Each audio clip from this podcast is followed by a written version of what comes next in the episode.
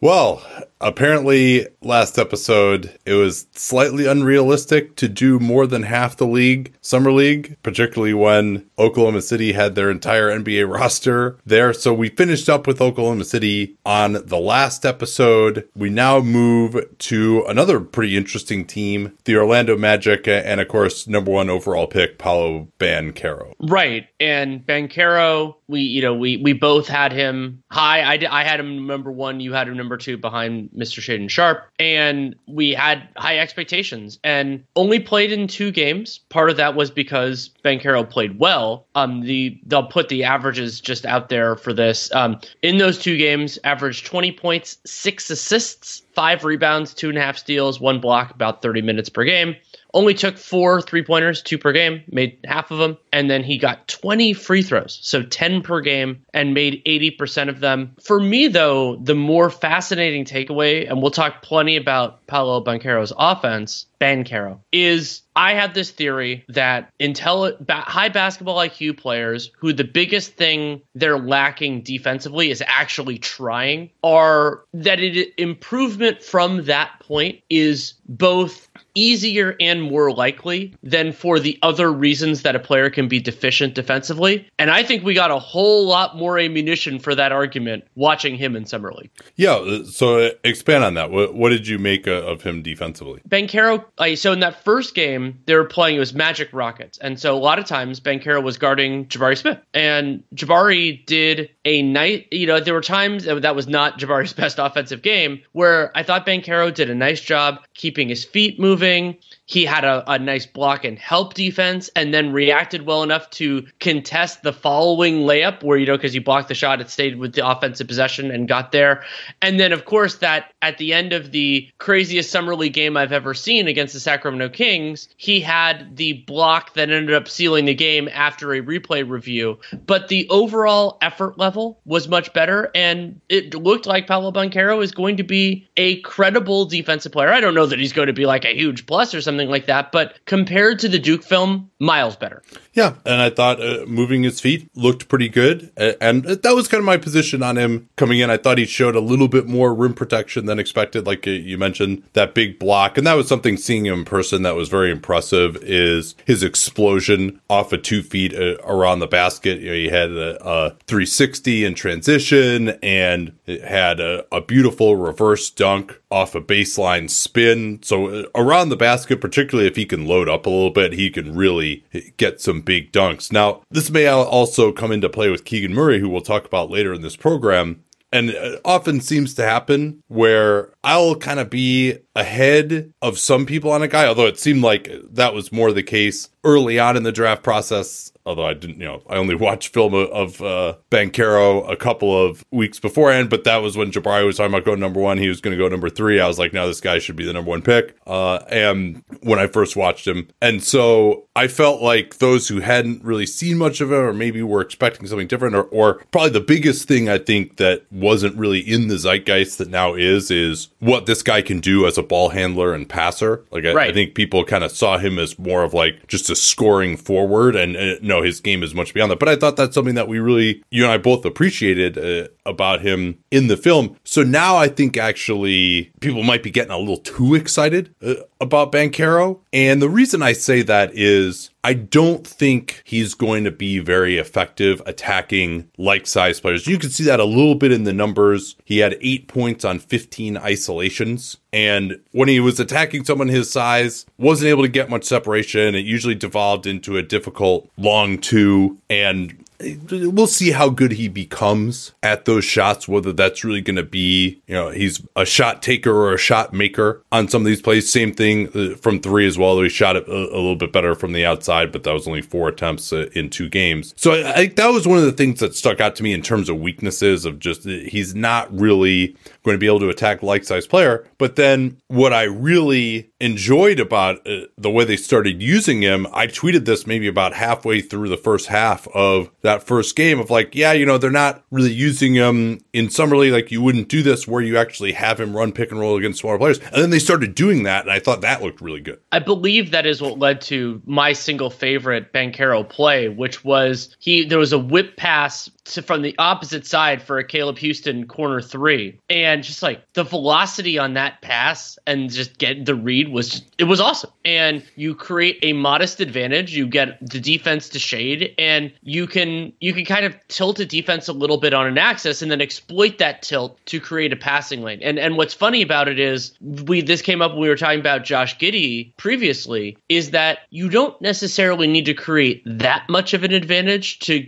to get these passing angles if you're a damn good passer, but you have to actually do it. And I actually think Banchero is more suited for doing that, partially just because of his physical size. Because if you use that smaller player to screen for him, kind of like we've talked about also with Zion in the past, it creates what looks like an oh shit situation. And if it looks like one of those, it probably is as a practical consideration.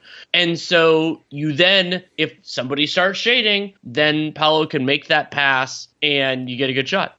Now, you know, he was incredibly effective as a pick and roll ball handler. 12 points on eight possessions. Only three of those were field goal attempts. He got fouled a ton in those situations. However, where I think that he may struggle as well, I mentioned against like sized players, I'm not sure that he actually can beat centers, your, your average center in an isolation if teams decide to switch that. You know, if he's going to run pick and roll with, say, Wendell Carter Jr. or Mo Bamba, who are probably going to be your two options uh, on this Magic team, you know, Mo Bamba will probably pop, so you could just switch that. Like he had it uh, in the Sacramento game, tried an isolation against Neemias Queta, who is a big guy, uh, but also, you know, probably less mobile than your average NBA center, and really wasn't able to get much separation against him. You know, that was going to be a probably a difficult long two. And, uh, you know, I'm not sure that he has like that blow by speed. He's got that spin move, but uh, maybe not the ability, or maybe the jumper isn't quite good enough yet to get those guys out on the floor. You know, if you're a center, I think you just try to contain him, get a hand up uh, and contest it. Um, I don't know that that's going to be like amazing offense for Banker at least early on. You know, talking more about what he's going to be this year. You know, so if he really improves as a shooter to where uh, he can beat centers on switches, now you're really going to have something because he can run a pick and roll with anyone. I think he's going to be better again going after those smaller players than getting into the post, shooting over those guys, making passes necessarily. But we'll see. Maybe, maybe he can refine that part well, and, of his and, game. And worth considering at this point that Paolo Banchero is 19 right now. This will be his age 20 season. So, like, we're talking about what he could be at 24, 25, maybe even older than that. And, like, I also, looking at him, and remember, he played some football growing up in Seattle. I think he could get, if you want him to, he could get bigger. And that could create some, you know, like, there will be, de- like, kind of body development questions for the Magic in terms of what do you want from him? Like, what is the ideal role?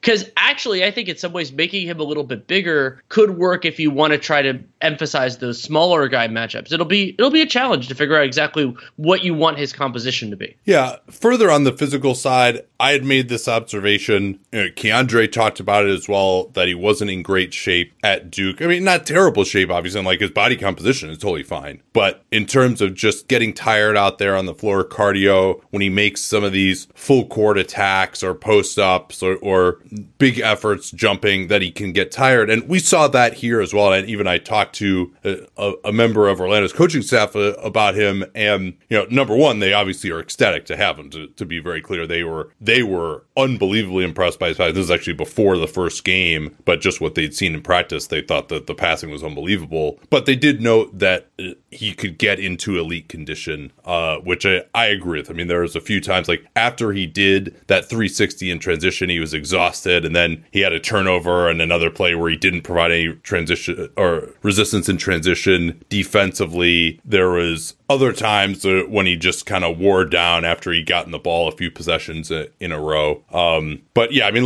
like you, I was, impressed overall when he really tried to move his feet defensively. Like there are a couple of examples. He Josh Christopher tried to drive on him one on one, and he cut him off, forced to travel uh, against him. Um, I also thought that in the post, uh, he's going to need to refine his game a little bit more. I mean, he's got this great like pump fake step through game, but what does he have? And again, this could be something that could help him score against more like size players. If not like size players, you know, if he's being guarded by a combo forward or something like that, what move does he have from kind of the mid post area once he backs down within 10 feet, so I shouldn't say mid post, really just more the post, uh, if he doesn't get like either that quick spin move or the up fake step through, doesn't really seem to have like a great jump hook, doesn't get great extension. That's another parallel with uh, Blake Griffin, uh, who I've so often compared him to that late career Blake Griffin. And, you know, he can kind of, he can shoot a little bit of a fadeaway going over his right shoulder, but he doesn't have like that high of a release on that shot either. So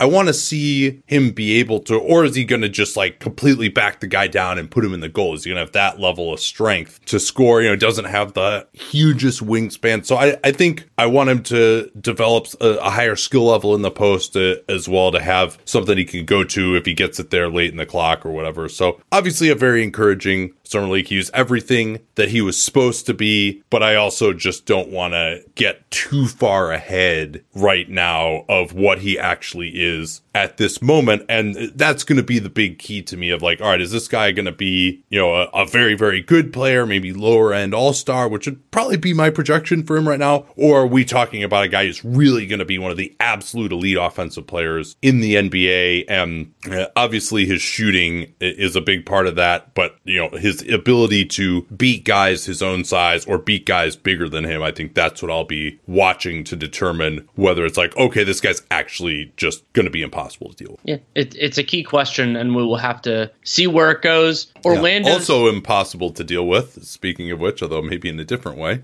Oh, I was going to go to Caleb Houstan. Um, oh, damn it. Well, because you stay with stay with the rookies and then move on. Um, so okay. Houstan was Orlando's second round pick, former so listed at 6'8", 205, and uh, originally from Ontario, went to Montverde and then went to Michigan, and was a very highly regarded prospect, a sixth, I believe, in RSCI. And yeah, I mean, he's being talked about as a top ten, maybe even top five pick coming into the season. And so he, he overall, you know, one of the developmental priorities for the this Magic Summer League team. And but he only ended up with 16 usage, 42% true shooting on that. Part of that was that Houstan has uh, he was only 7 to 28 from 3 and more concerning for me, played 115 minutes and only got one free throw attempt. The ball was not in Houstan's hands very much other than when he was shooting. But so so that was a concern, but I did I think the thing that stuck out to me most and this is just a very basic point is that he's a big dude. He like he has positional size for somebody who's who has a shooting reputation. Yeah, shooting reputation and obviously the first game against the Rockets, which was the one that I was able to see live, had 20 points, 5 of 9 from 3, and then he scored 14 points in his next 3 games and uh, was 2 of 19 from 3 in those games. And that's the big thing of just whether he's going to be able to make shots. But uh, like you said, I mean, he's got his physical profile, his size is impressive. Uh, doesn't really dip his jumper a, a lot either. So I, uh, you know, he's not really a movement shooter yet either. He had a, even in that good game against Houston, he had a really bad miss coming off the screen. And know, I mean, you see the potential, but obviously his inability to keep it going after that first game indicates why he fell into the second round. Right, and some of that, I, I Houstan was somebody who interested me enough that I went back into the college stats, and so I'm like, okay, well, what what parts of this? Because like his jump shot looked pretty mechanically solid to me. Like I didn't really see anything there, and yeah, I mean, 36 percent percent on five attempts per game at Michigan. That's pretty good. But then this ties in with what we saw at Summer League. Houstan was 53% true shooting on below 20% usage. He was at 18%, in part because he didn't get to the line that much, about two a game, and because he shot 43% on twos. That Michigan team didn't always have the greatest spacing. I watched a little bit of them doing the Keegan Murray scout, but, you know, it's kind of that same idea. And so I, am not there yet. You know, it's a second round pick. I was focused so much more on Banchero during that time. So Houstan, this will be. I think he's. I'm trying to. I'm trying to. Do you have his age handy?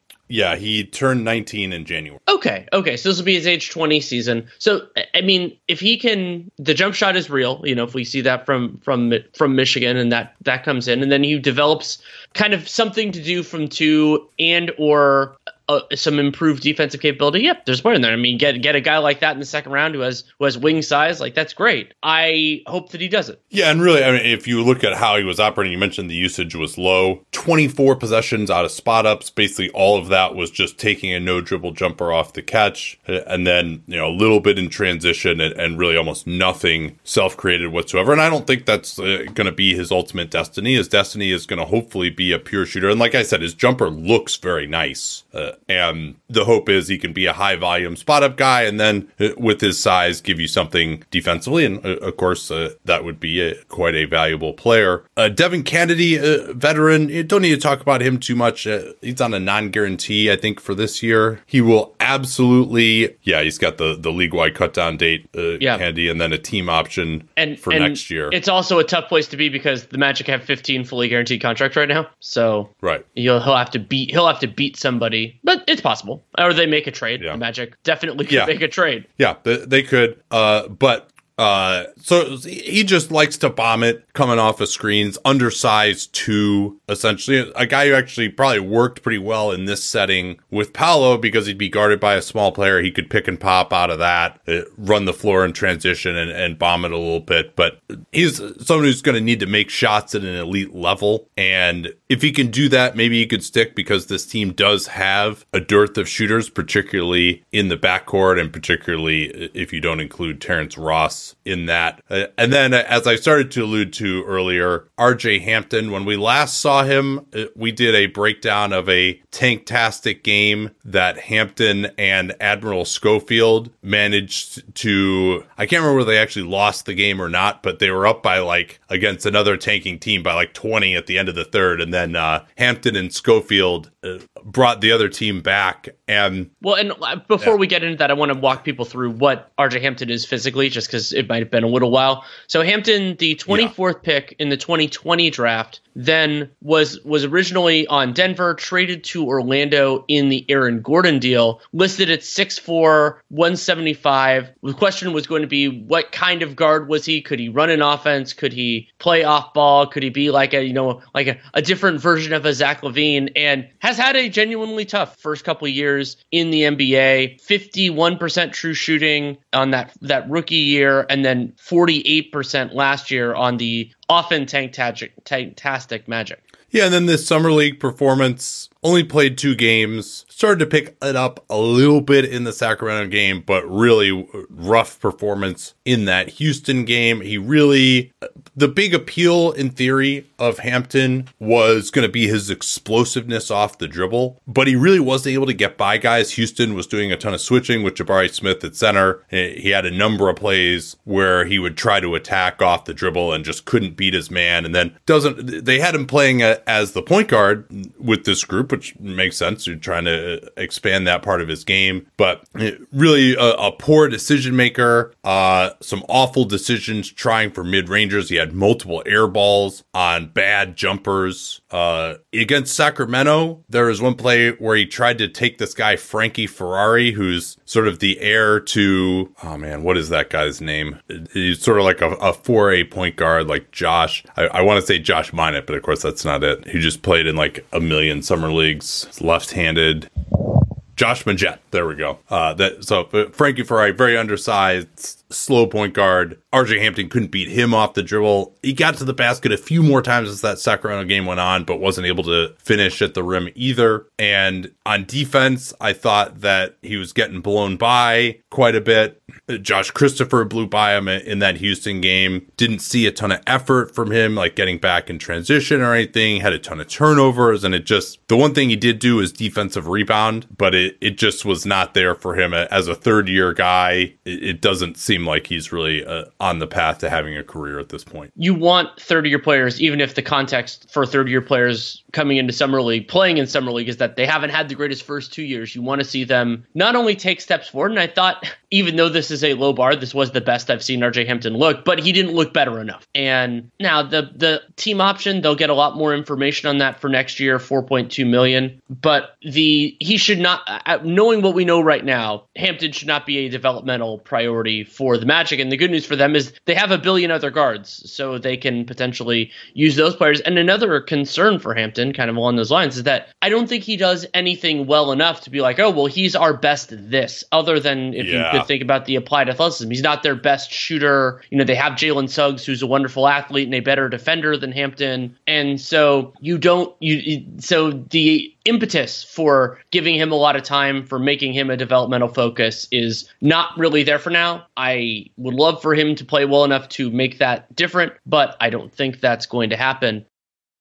Let's go to the Philadelphia 76ers. Philly did not have a first round pick because they traded it for De'Anthony Melton, a deal that I wholeheartedly supported and still continue to. Who on the Sixers do you think is worth kind of worth really discussing here. Let's go through through a, a, couple of guys that we're pretty familiar with uh, at this point. We don't need to spend a lot of time on Paul Reed. We've seen a ton of him at the G League level, where he's been insanely productive and looked like that uh, as well here. You know, just does a lot more scoring than he's going to do for the big team. There's really very little that he can prove at this level because he's almost too good for this level. That he's not going to be doing the things that you expect to see him doing at the NBA level as a backup center, where he's switching, trying to be disruptive defensively, finishing around the rim. So uh, there just wasn't much to take away uh, from Paul Reed. And then Isaiah Joe, he's so dependent on being able to hit shots. He's so thin out of Arkansas. I mean, I've always liked his offensive game. He can definitely bomb it from the outside. Is always going to be thin defensively. Like you can't really prove much as a guard defensively uh, in summer league. Hopefully, he can get a little bit stronger, but uh, probably you know maybe he'll be in competition with Furkan Korkmaz for the back of the rotation. Well, and um, and Isaiah Joe, I mean, incredibly efficient overall in summer league. Yeah, sixty eight percent true shooting on twenty two usage because of that twenty of thirty eight from three. That is great volume. That is also making you know making fifty three percent of them is pretty good. But also Isaiah Joe in that took a ton of threes, made a lot of threes. Also only got to the line eight times in 120 minutes. You'd like to see that a little bit higher. I think he's a curiosity. I think you know, like the, the the theory of Isaiah Joe is that he could shoot well enough to kind of make some of this stuff work.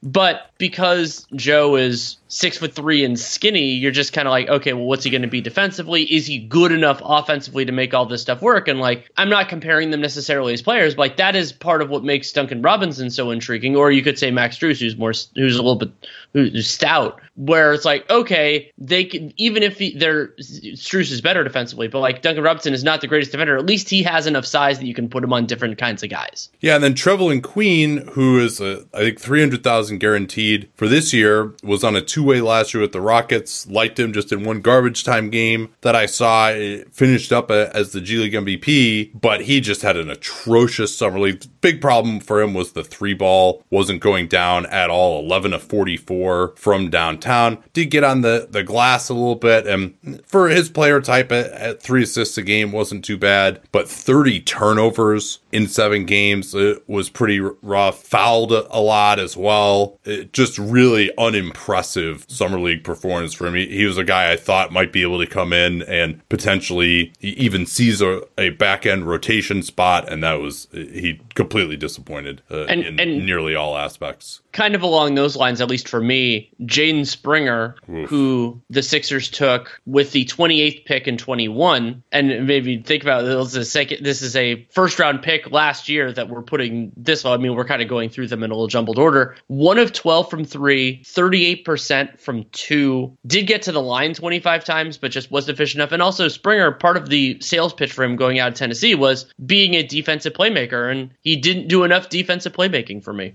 Yeah, Springer only played less than six minutes in two games with the big club a year ago. And uh, you'll recall, uh, I think he was drafted 27th last year, that uh, he's about six four, young, good athlete, more so off of two feet than one foot, strong guy. Kind of the big skill early on was this rugged defensive guard, but it, as you mentioned, you know, he didn't impress like so much. I mean, there's as a six four guard, there's only so much that you're going to be able to do if you can't do anything offensively. And other than getting out in transition on occasion, he just didn't show the ability to do anything offensively. And and uh, that's that's a problem that his jump shot just still looks very slow, very mechanical. Takes him forever to get it off, passing up shots. So it's really uh, it's rare that Daryl Morey has had just like total draft misses, but I honestly just don't really see what the path is going to be for Springer, uh, particularly because it doesn't seem like he's improved a ton uh, on the offensive end in this first year of his development. And just walking through that part of the draft, it is, I mean, Springer does seem like a miss to me at this point, but the guys taken immediately after him, Day'Ron Sharpe, Santi Aldama, who looked better. We talked about him previously. Yeah. Isaiah, Isaiah Todd, Jeremiah Robinson Earl, Jason Preston, who's been injured. We talked about him recently, and, and Jokubaitis, who hasn't played in the NBA yet. There are better guys after that, like Herb Jones and, and Deuce McBride, I think, and Dosunmu have looked better. But it's a weird section where it's like, you know, I, it is a miss for Morey, and that's not justified. You could always take somebody who's who's better. But it is there every once in a while there's like this lull area in a draft, and I just found that compelling.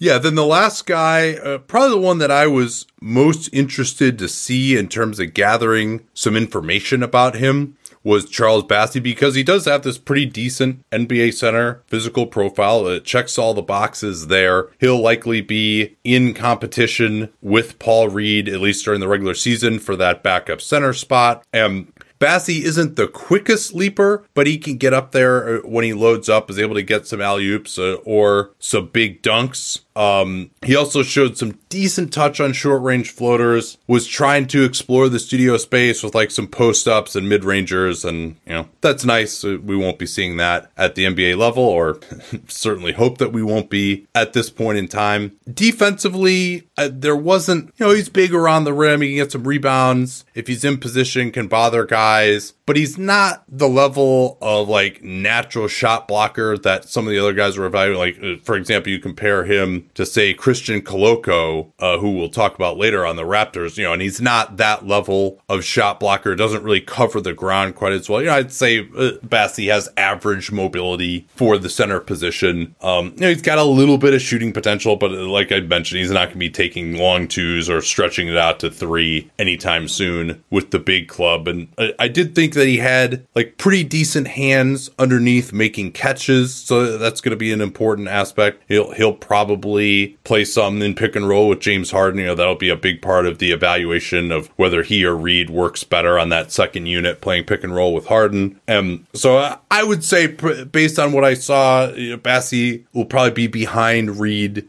in the competition this year, and he's you know behind Reed in terms of just uh, his overall development, just because he's younger. Uh, so you know, this was it was okay. You know, you saw some dunks, you saw a few shot blocks but nothing that made me think like, oh, this guy's going to be some great option as a backup center for the Sixers necessarily. Do you have anything to add on him, or should we just move on? Not really. Um, I'm wondering how Morey wants to handle. So the Rockets right now they have 12 fully guaranteed guys, and they have Sixers. Sixers. Sixers. Sorry, Daryl Morey is now. it's allegedly say Rockets. It's they basically are the Rockets with some of the signings. They, they they honestly are, and so so Philly has 12 fully guaranteed contracts. You know counting Harden, which is I think it got finalized on Thursday. And then they have this group of non guarantees and mostly light partial guarantees of Isaiah Joe, Paul Reed, Trevelin Queen, and Charles Bassey. They theoretically could bring other people into camp and everything else. Is there a player in that group that you think is on the shakiest ground?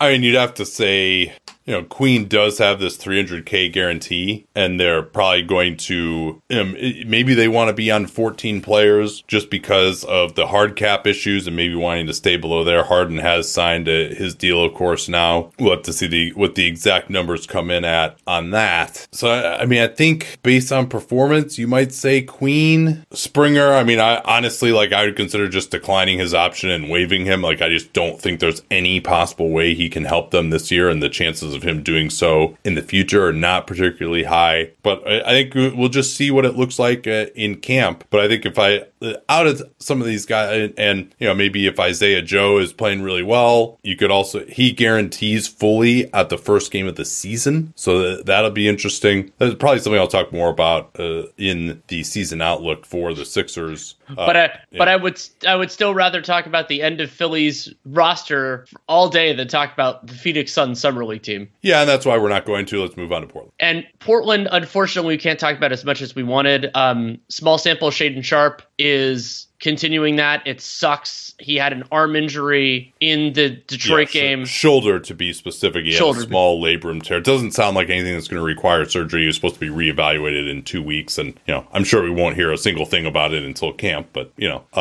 I, I mean, did you? We were there in person that first night. Did you have any just preliminary impressions uh, about him? Eh, I mean, the, he missed a couple shots early, but that can be jitters. You know, it's a- anything else. Then he did have one. I think it was was it a was it a back down, a turnaround that looked pretty good. Yeah, he had like a nice drive along the baseline and then spin back over his right shoulder on the right baseline. That, that looked pretty pure. They ran the first play for him to come off a screen and shoot a three on the move uh, that missed. It was a pretty difficult attempt. Had uh, one try, really uh, one attack where he tried to get by Jaden Ivey and couldn't do it. I, I just I thought his overall effort level was pretty good, like sprinting back in transition, uh, which is kind of a, a question about him, hmm, you know, because he has doesn't have any high level experience. So I, I thought in that six minutes he looked like he played hard. Let's move on to someone that I actually thought Danny changed my opinion about him for the better more than just about anyone in summer league. That was Keon Johnson. Keon Johnson had the ball in his hands a lot more on the Summer League champion Portland Trailblazers, and Johnson Yeah, they got rings too, Danny. They got they got rings too. The 21st pick in the 21 draft by the Clippers and then got traded in the Powell Covington deal. And a, a deal for which Portland came under a lot of criticism and for not getting a first round pick. And number one, I didn't think Norm Powell's five year deal at 18 million a year was like some great contract and Covington wasn't expiring. And to get Johnson back, and also they saved a bunch of money in that deal too. So to get Johnson back, there weren't first round picks available, it seems like, for either of those guys. Um, they got off of Powell. You know, I think uh, by the end of Powell's contract, we may be saying like, oh, they did pretty well there, and they got Johnson. And so uh,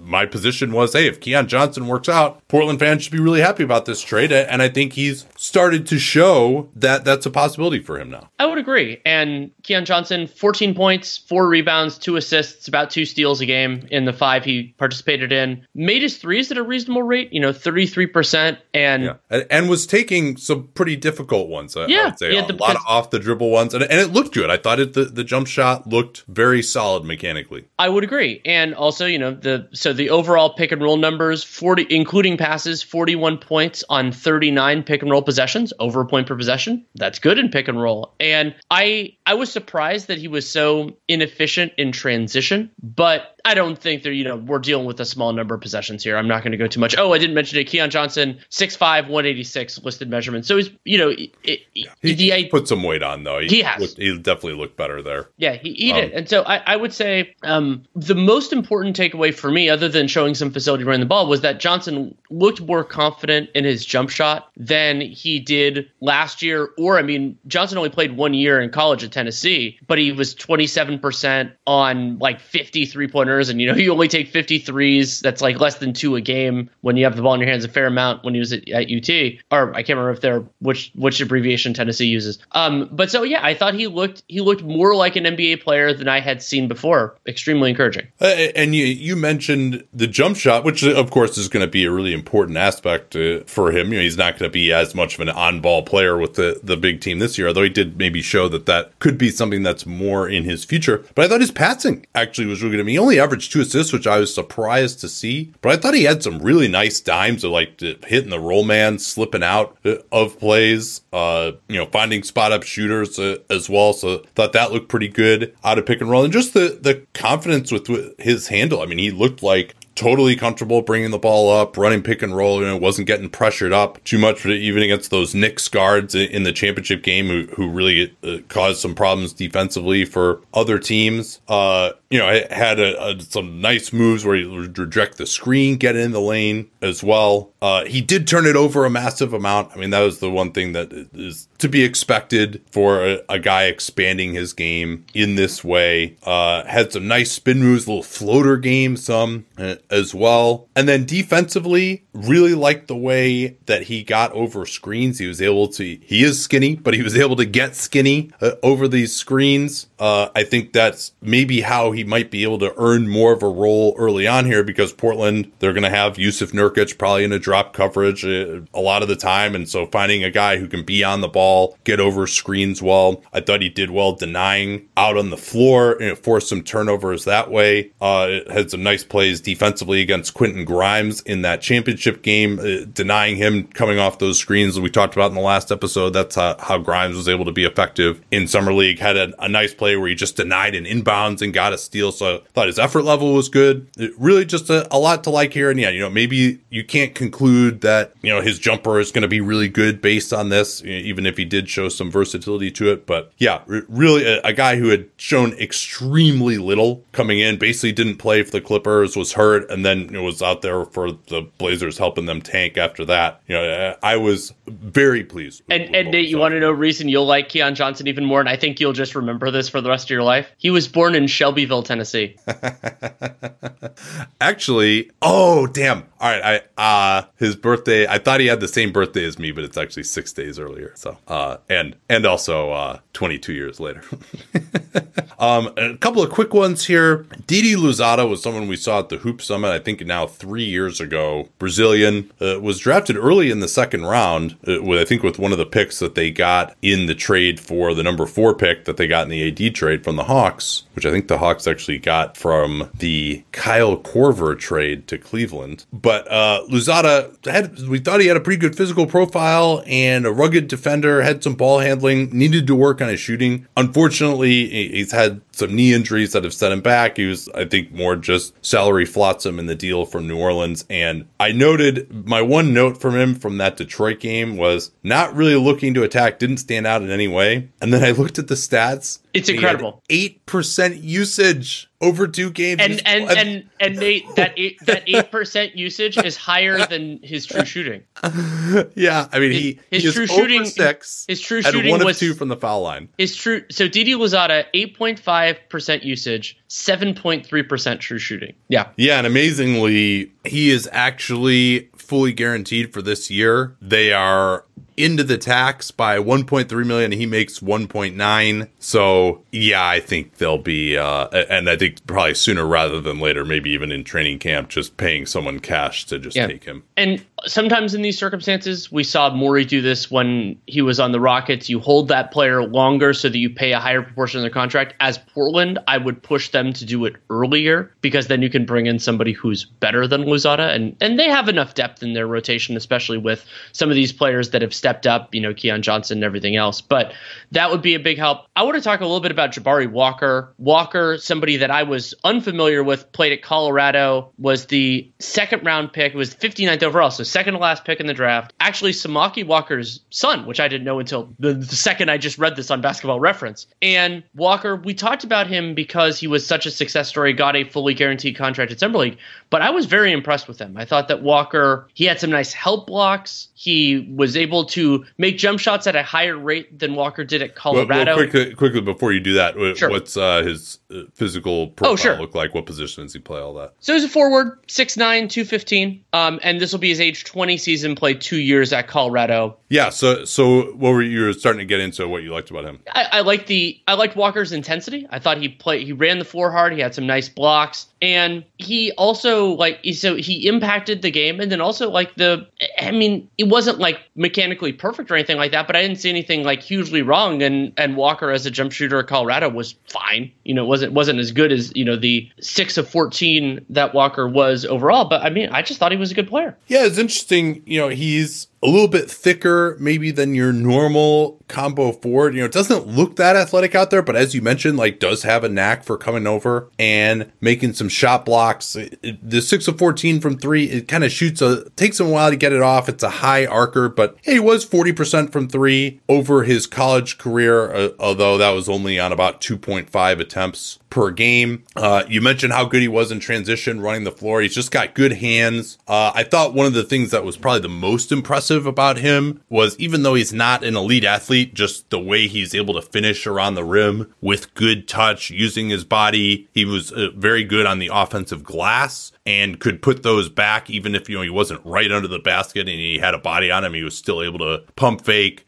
find an angle, put it back in. So so that was pretty good. Uh, he worked exclusively off the ball, basically spot ups, offensive rebounds, transition, but showed enough defensively where I think he can move his feet adequately. Maybe won't be elite in, in that aspect for a, a, combo forward size guy, but just you know, found a ways to be really really effective in this setting. I mean, for a guy who was drafted, as you mentioned, with the second to last pick of the second round because we only had 58 picks this year to come in and put up 75% true shooting in five games and uh, was a, just a great rebounder uh, as a on the offensive glass, but also a 28% defensive rebounds, had some blocks and steals, didn't really take anything off the table from like a turnover standpoint. So yeah, it is quite rare for a guy like this to get a fully guaranteed NBA contract and then also 400,000 guaranteed for next year as well. Yeah, it's true.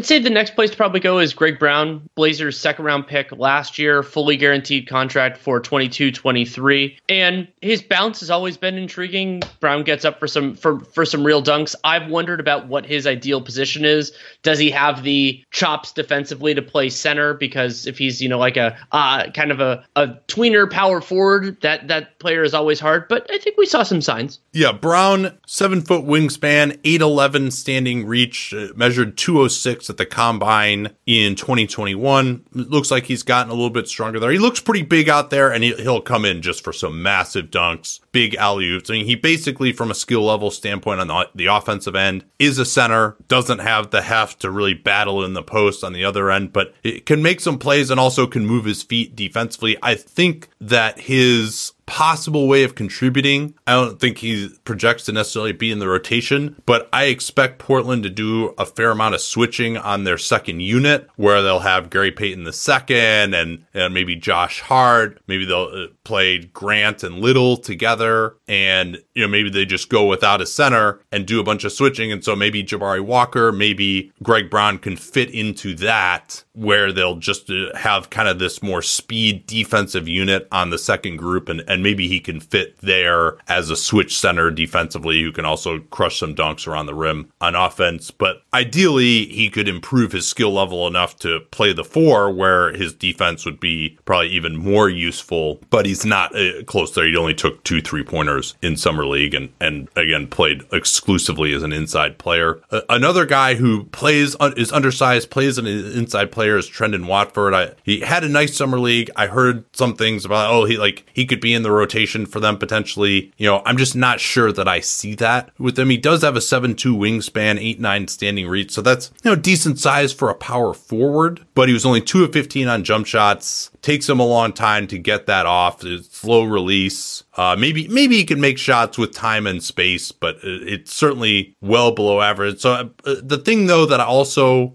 maybe kind of skeptical though about really his ability to contribute was you know athletically he's not doesn't have the type of pop you would want for someone who's this undersized and is mostly going to be playing inside portland is going to have to deal with reconciling the players who really who who played real minutes for them as they were trudging through the end of last year and watford started 10 games for them well with, I, I don't know i don't know if we can call them real minutes no and that's exactly where i was getting is like so for the so and now now the Blazers, it looks like they're transitioning into trying to be as competitive as they can be. And so you can have a couple guys like like Watford on the team, and nobody's going to nail all 15 roster spots there. But the idea that to me that he could be in a rotation on a team that is looking for something significantly different than what they were last year, I didn't see that personally from from Watford. And then I think the last guy that we can discuss. Well, well quickly in terms of what he does do well, you know, he can catch the ball in the mid post, mm-hmm. rip through He could finish okay around the rim given his athletic limitations. Uh, it has a pretty good handle, can of attack facing the basket reasonably well. Good rebounder, but you know it doesn't have like the, a. He can get to the line a little bit too. Yeah, yeah, just doesn't have a ton of pop uh, on defense. Uh, again, I mean, if he could, like, I think he could survive offensively as a center if he could also give you something protecting the rim. But that's just not something that I've seen a ton of from him. Sorry, who, who are you going to move on to? Brandon Williams. Yeah, your your guy, uh, Williams yeah, maybe not anymore.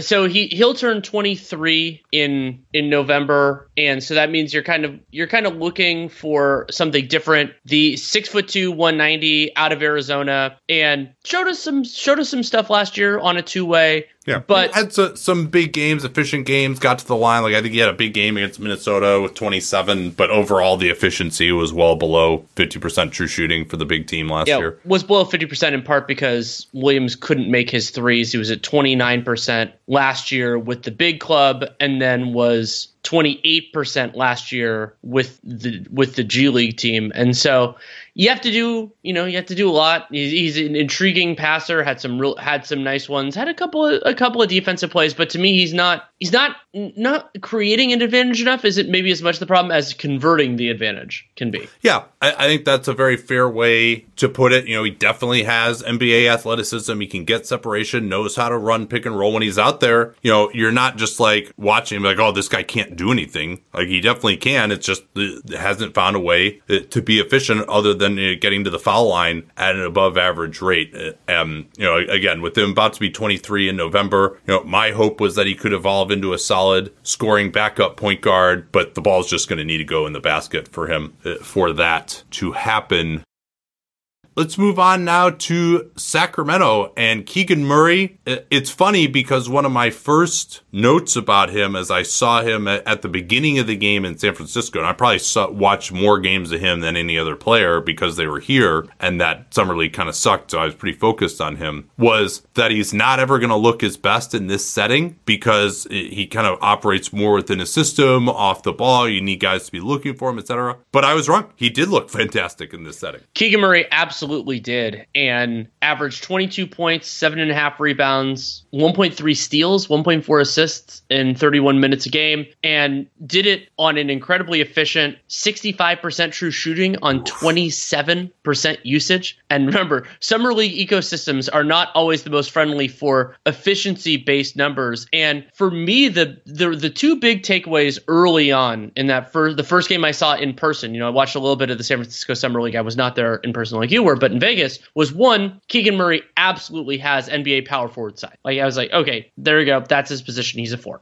But the second thing was that Murray's jump shot to me looked much smoother than it did at Iowa. And I was like, oh boy. Like it looked good at Iowa, but it looked better. And when you, you know, the the synergy numbers on it are fantastic. Overall, Keegan Murray, 71 points on 60 jump shots. And if you want to narrow it out, he did over a point per possession, basically in the one point high 1.1, low 1.2 range on both catch and shoot and jump shots off the dribble. Like this is a guy who just scored the goddamn basketball for Sacramento in seven games. This isn't uh, two games, you know, did super well and then they sat him. No, he played in seven summer league games. Yeah, and deservedly uh, uh, on the all summer league team. Um, he he did it uh, mostly uh, in the ways that we thought he would. Uh, coming out, you know, it was not much self created. He did a little bit more in isolation as time went on. I think there was uh, one game I can't remember who was against where uh, he actually discussed it. I want to say it was after the game, or or maybe actually it was one of the coaching staff that got interviewed at halftime. It was like, yeah, you know, we're going to challenge him to like attack more off the dribble in this game, and he was he was able to be effective at that. He's not really blowing by anyone off the dribble, but he could kind of get to a spot and like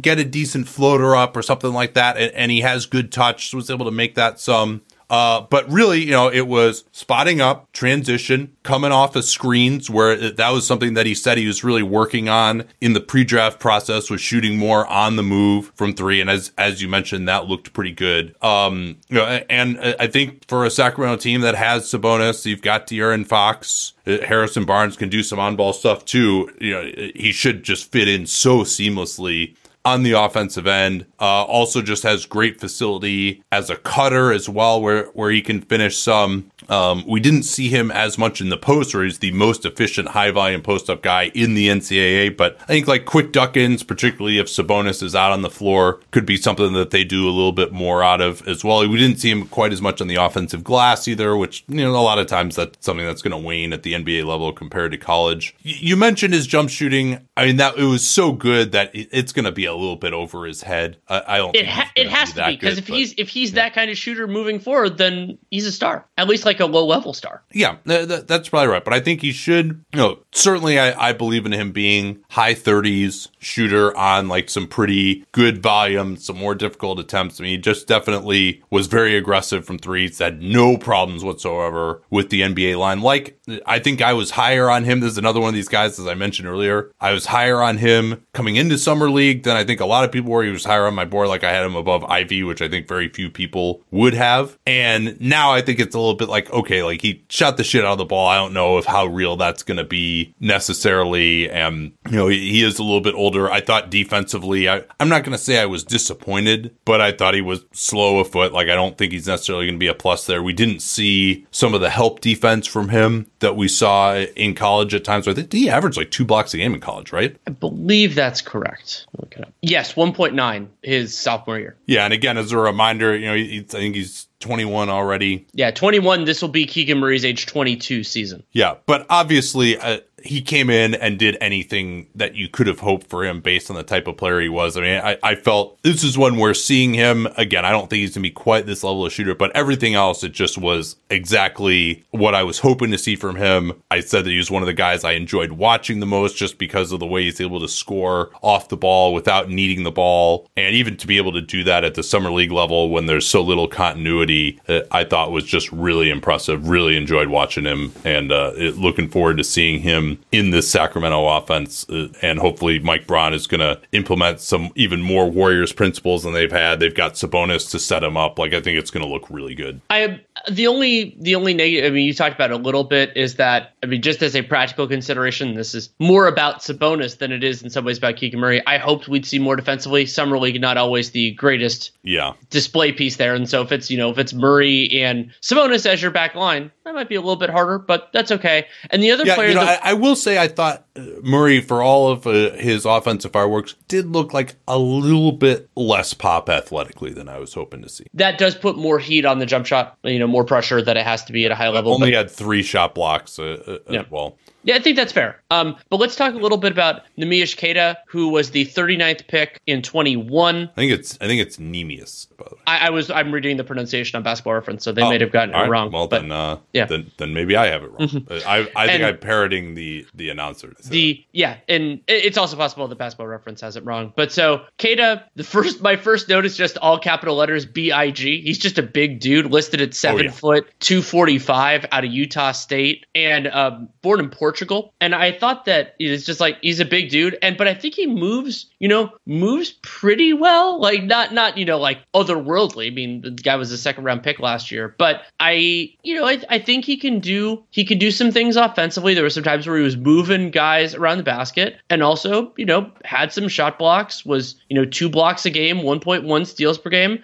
I, I mean, Sacramento over the years has had some challenges figuring out backup center. Incidentally, as long as they have Richaun Holmes still on this team, and remember Richaun Holmes is still on this team, they don't necessarily need as much from the backup five, and they still have Alex Len on a fully guaranteed contract. But I think ah, can play. Yeah, uh, more of a backup center, and you know, uh, in certain matchups, but takes up a ton of space around the rim. When guys challenged him, he would definitely embarrass them at times. Yeah, I thought his help instincts were solid, but not amazing. There are a few drives where maybe he could have come over more quickly, didn't do so. Um, you know, he definitely is more mobile than he kind of looks out there. Like he's a little bit knock kneed. He's got those val- valgus knees where he kind of is a little awkward out there just standing around, but he moves better than you would think with that. He, he had a couple of nice post moves as well. A little bit of jump hook uh, finishing game, can get up for some alley oops uh, if needed, finish some offensive rebounds and some dunks. And you know, he's one of the biggest centers that's out there in this summer league setting And he'll be back on a two way this year, and, and maybe will be brought up to the big club if, uh, as you mentioned, that center logjam dissipates. I want to ask you this about San Antonio. We didn't see Jeremy Sochan play because he, he got COVID right before, uh, during like the summer league training camp. They got three shooting guards now in their pipeline, the three main guys on the summer league team Josh Primo, Blake Wesley, Malachi Branham. Who do you like the most of those guys long term after seeing this summer league? I think Branham looked the best in summer league, but I think part of the reason he looked better is because they asked Primo to do things that he isn't as great at doing, and Branham was asked to you know take catch and shoot shots and did a very good job of that. So I would say, I mean Wesley to me is third, and between the other two, I think I'll go Primo one Branham on the idea that Primo can be better in other circumstances. It's interesting that that I asked this question, and it, I, I most of the commentary that I heard about Blake Wesley was frustration, and I certainly understand that he had 14 shots blocked in this summer league, and I think he was only seven to 21 around the rim. So I think most of his yeah. misses around the rim he, he got blocked. I mean, Wesley was 28% on twos overall. Yeah, I don't care. I I actually now I don't know if he has the highest medium outcome of those three. This guy's got some juice. He does have some obviously juice. obviously his shooting was terrible, but just the 29% usage, he just explodes off the dribble. And I think he's a pretty good athlete. He can get up for some big dunks at times. He's thin, but he's young. You know, he's still only 19. Only played one year at Notre Dame. Grew up in South Bend, Indiana. I feel really bad for him about that. He's got a lot to overcome there. But I think I like Wesley the most uh, out of those three guys that they have at shooting guard. His handle is really solid. Like if he rejects a screen, he can get on top of the rim in a hurry. And I also was very impressed uh, with uh, Wesley's passing. And I thought he showed the best passing vision out of those three guys by quite a bit. And he has enough burst to get on top of the rim where he wasn't always making the greatest decision, as mentioned, because he got so many of these shots blocked. But he can actually force some help and then set up his teammates pretty well. Uh, just his handle looked pretty good. He was able to get to spots on the floor. Once he gets a little bit better at changing speeds, I think that could look really good. Um, and in terms of the jump shot for him, what did you make of that? I, I thought that, it actually I, looked uh, projectable. That's actually where I would have started on the argument for Blake Wesley. I mean, based on what we saw in summer league, is that yeah, I thought the jump shot looked it looked pretty good. I mean, so if you want to use the just general three stats, 34% on 32 total three pointers. If you want to use the synergy version, he was 1.26 points per possession on catch and shoots. That's good. And why I'm lower on Wesley, I, I think that there's the like creating an advantage and then doing something with it. I you're I think you're a little more optimistic on his passing. Not that it was bad, but just like where it's going to go. So my thought is with Wesley, I think he's going to be limited defensively. I don't think he's going to be good enough on ball, other than maybe in a reserve role, to trust him with that. And whereas like I think Brand, I, I like Branham. I think that he can be a little bit more. He can be better defensively, potentially, potentially, potentially. And I, I think his jump shot is a little bit more projectable. And then with Primo, he didn't look it necessarily in summer league, okay. but I think. Can I finish up uh, on Wesley here? Sure, of course. Quickly? So it, you, uh, another stat on the passing, right? As again, this is a guy who's like supposed to be a shooting guard, and I, I actually think it's possible that they might be able to convert him into, you know, if not a pure point guard, like a, a combo guard guy who can be a, a primary ball. And again, a long, long way to go for sure. Uh, but with his passing, for a guy, most of these guys, you know, come out reputation as a scorer, etc. If you look at the numbers of like how many times did they shoot out a pick and roll versus how many times did they make a pass, you know, you'll see two thirds shooting, 75% of the time shooting. He was basically about equal 35 attempts, uh, either turnovers or shot attempts out of pick and roll, 32 passes. And I thought he was actually really good setting up shooters uh, as well out of that. So, yeah, I mean, the passing vision, jump shot looks fine, just has a lot of explosion off, off of one foot. You know, when he learns a little bit more Euro step game, ability to slow down at the rim, you know, finishing at the rim is one of the things that is most easily improved, particularly if you have athleticism. You know, I, I could see Wesley maybe playing kind of along the lines of like how Victor Oladipo played played in his good days with the Pacers being like that type of of a player. Maybe he's not quite on that level as an athlete, but I think he's pretty close at least on the offensive end. So, yeah, you're you're going to move on to Primo now at this point. We can move on to Primo and I think that a lot of this was, you know, I talked about putting players in a position to succeed and the Spurs came into summer league with three guys that I think are better off ball than on ball and the and Primo, I mean, he got on ball reps on the on the big squad last year and he's probably going to get a whole heck of a lot more now that Dejounte Murray is in Atlanta. The numbers on that part of it are are pretty real. As a scorer in pick and roll, seven points on 16 pick and roll possessions gets a lot better better from real bad. Yeah, if you he was passes. one of 11 from the field out of pick and yes. roll. Did did get fouled at least a little bit, but yeah. But Primo, I, I still think that his you know like if if the goal is to have him just be you know a, a cog within the offense who can be more of a secondary playmaker than a primary one, I still I think think his jump shot is is is fine. I think that he has interesting. I mean, he's not like a dominant athlete, but I think that he is you know, like he he can do some things there, and you know, it's uh, so I, am always sympathetic to a player that I believe has tools but is miscast. Um, that but that's just the way I am. Yeah, it's certainly uh, as a, a pick and roll guy, like he he doesn't to me have the athleticism to get to the basket. He got to the part of the reason why he shot so poorly out of pick and roll is was he wasn't able to get all the way to the rim. That spot up jumper is wet though. Definitely uh, looked really good. He's not at the point yet where he really can just like fly off of screens and shoot it. But if he's open or like slightly on the move, uh, you, you feel like it's got a pretty damn good chance of going in. That that's something that could be kind of his premium skill. Also, uh, recall that Primo is one of the youngest players in the draft and doesn't turn 20 until December 24th. He's basically seven days away from being the youngest possible player that you can be when you're drafted. Uh, you know, I think his footwork is pretty good as a shooter right now. In his isolations, he couldn't really get by anyone uh, against Golden State. So that, that was uh, one of the games I watched. He only played two of them. Uh, you know, I think due to his limited athleticism, he's always going to be more of a secondary guy and kind of a shooter off the ball. And the, the you know, I think he's going to be uh, at best a two position defender. Just again, doesn't have the athleticism to really be an impact guy on the defensive end. So I think his path to becoming like a really high level uh, or even just a, an average starter is, you know, he's really got to just make a lot of shots. And I think he's, he's on the path well, to doing that. Before we move on from Primo, I mean, going back, I mean, so there's this stretch where there were four consecutive shooting guards, and depending on how you want to count Corey Kispert, you could argue five, but I think Kispert is more of a three than a four defense, or three than a two defensively, I guess. So you have Bouknight, Primo, Duarte, and Moody that were taken in that order. And I mean, I think it's hard knowing what we know right now to put, for, for me at least, to put Primo better. I mean, he's definitely not fourth because Bouknight hasn't had the most impressive thing, but it's also hard for me to put him above either Duarte or Moody at this point. Yeah, I think that, that's probably right. And then uh, the last of the three guys was Malachi Branham, drafted 20th this year. Absolutely fantastic on catch and shoots, 10 out of 22, 68% field goal percentage. Uh, Branham again, kind of just a normal shooting guard size, about six five, and you know what is, what is his wingspan? I thought I had.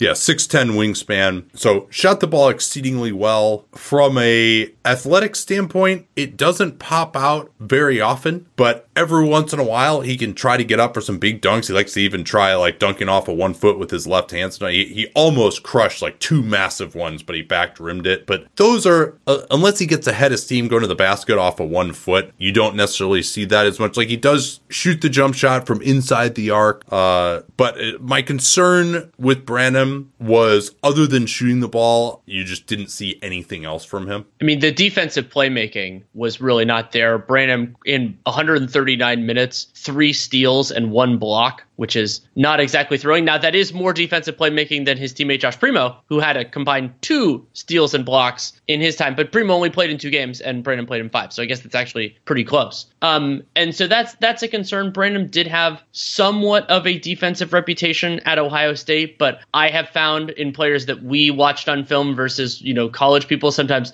sometimes that's more like you're a good defender in college than in the pros. I didn't see as much from him from from him in that respect respect. I, I, I want to see it, you know, in a larger sample overall. So the catch and shoot's good, and I I'm sympathetic to the other two guys. I mean, Wesley's efficiency numbers were so much worse, and and Primo's as well, where they like they they're maybe best suited at least temporarily in the role that Branham actually got to do. But I would have liked to have seen more from him as well. Yeah, I'm not sure about Wesley uh, as much uh, in that role, uh, but yeah, Branham uh, operated very little on the ball, uh, but didn't necessarily need to. I, I, think he he was spotting up, transition. Uh, actually, had 15 possessions coming off screens, so he was uh, operating off the ball. There was uh, efficient in that play type, over a point per possession coming off a screen. Handoffs uh, as well. And so the three ball looked really good, you know, coming off a handoff, like out of pistol action, that one two guard handoff and semi transition. He's comfortable pulling that three pointer immediately if his defender doesn't stay attached or they don't switch it immediately. So I, I think his jump shot is going to come along and, and could be a, a big weapon as early as this year. The other thing he'll do offensively is kind of work into the mid range and try to rise up over guys. But I'm, and that probably worked a little bit better in summer league than it will at the NBA level level where guys are just going to have more size. Like I'm not sure uh, unless he gets a lot stronger. I'm not sure that he's going to be able to really like create enough space to have that be a good shot for him. Uh, you know, he doesn't have like that same rise uh, that say like DeMar DeRozan does to get that mid ranger off or, or anything like that. But you know, I think he can make that shot certainly uh, if he can get it off. Uh, um, so yeah, the jump shot looked really good. The rest of it was uh, pretty much non-existent at, at, this point. And then another guy I briefly wanted to discuss is Dominic Barlow, who's a undersized center, played for Overtime Elite last year, was undrafted, but eh, I thought he actually just showed some shot blocking ability, just a good understanding defensively, played hard defensively, um, and showed some skill. Eh, like he had a nice blow by on James Wiseman off the dribble in the Golden State game, uh, hit a late clock three, which, you know, that wasn't what he was being asked to do, but he was able to take it and make it. So it, just a guy to keep an eye on here. I think, uh, what's his contractual status? Status. Barlow? Yeah. Uh, just two way. Yeah. Okay. So so I, he's someone who I, I like more than most of these guys I saw in a two way. Well, just and and another guy out defensively. Another guy I'll mention briefly. I didn't like him quite as much as Barlow, but Darius Days I thought looked pretty good on the Spurs. Six foot seven wing out of LSU, four year player. So he's already he's already twenty two. Will turn twenty three before the start of the season,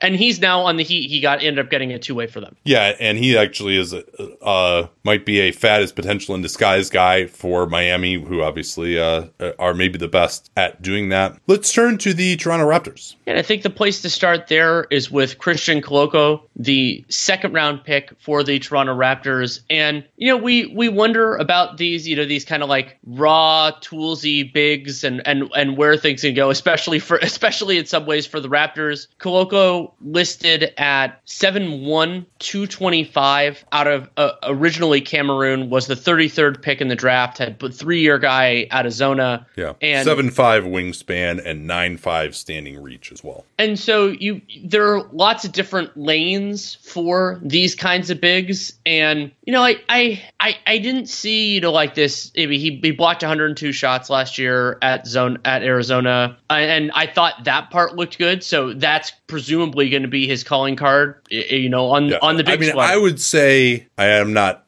I had to go through every single roster to confirm this, but off the top of my head, he might have been the most impressive shot blocker that I saw in this summer. And what's interesting about Koloko is it was shot blocking like kind of it was a mix of different things, but it wasn't like oh he's a crazy athlete.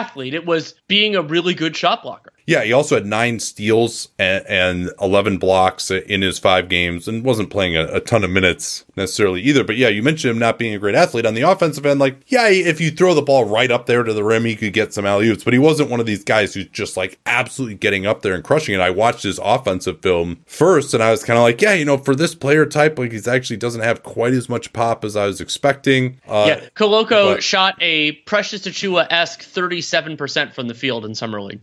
Yeah, and part of that was he was trying to do some post ups and and uh, take some jumpers. And uh, his problem on the offensive end is he's has a pretty high base, can't really move people on these post ups, and so I, I, think he's hopefully they'll just not have him do that and just finish plays around the rim. Like I, I think that's going to be his ultimate destiny. Like he could get some post ups and like some hook shots uh, off the glass on the right side every once in a while, but uh, yeah, you hope he could be more efficient. But then I mean, the shot blocking, like it looks like either he's completely beaten by the guy he's guarding, or, you know, maybe in pick and roll, he'll step up to the ball handler a little bit and the pass will go to the big a little bit behind him and he's got to recover. And like he just does, he comes out of nowhere. His timing is incredible. It just covers a ton of ground and you're just like shocked at some of these. Like it looks like the guy is wide open and all of a sudden Koloko will just come in from behind and he just has this incredible timing to get the ball right as it's about to hit the glass on some of these layups. I, I was just really, really impressed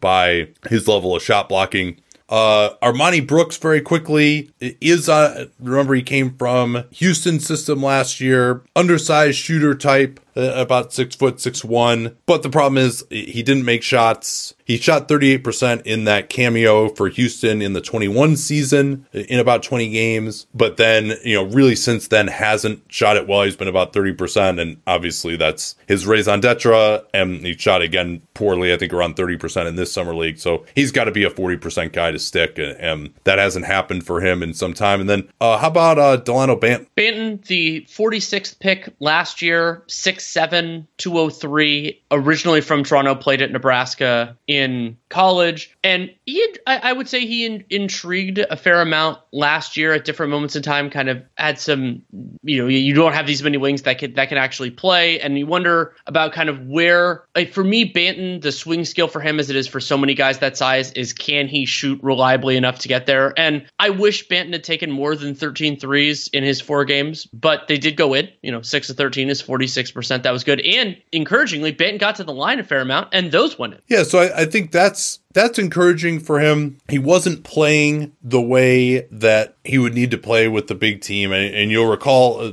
he's kind of he's 23 already, but coming out of Nebraska, and, th- and then last year, like he could dribble, be a defensive pass to, at six seven, but uh, was definitely not a guy who's going to shoot the ball. He's also he's got good lateral movement defensively, but he's also not really a great vertical athlete, not explosive as an attacker off the dribble either. And so he was playing a lot of point guard and his pick and roll game did not look good. I don't, he shouldn't be asked to do that at the NBA level. Like if he is going to dribble, I think you kind of lead that to transition or maybe just bringing the ball up and then he's going to need to be more of an off ball guy. And as you mentioned, you know, I think the jumper does look improved. You know, I mean, he was only 59% from the line and 26% from three on 51 attempts during the regular season. So at least it's somewhat encouraging uh, that it, his jumper looked better. As a pick and roll guy and in the half court, he made some terrible decisions. I mean, some of the worst passes you're ever going to see, you know, where the guy is just, his intended target is just kind of jogging from the left corner to the right corner. And so he's not even really open underneath. He's not looking for the ball. And then Banton will just throw it to him. And not only is he not expecting it, not only would he not be able to do anything if he did catch it, but it's also like five feet behind him as well.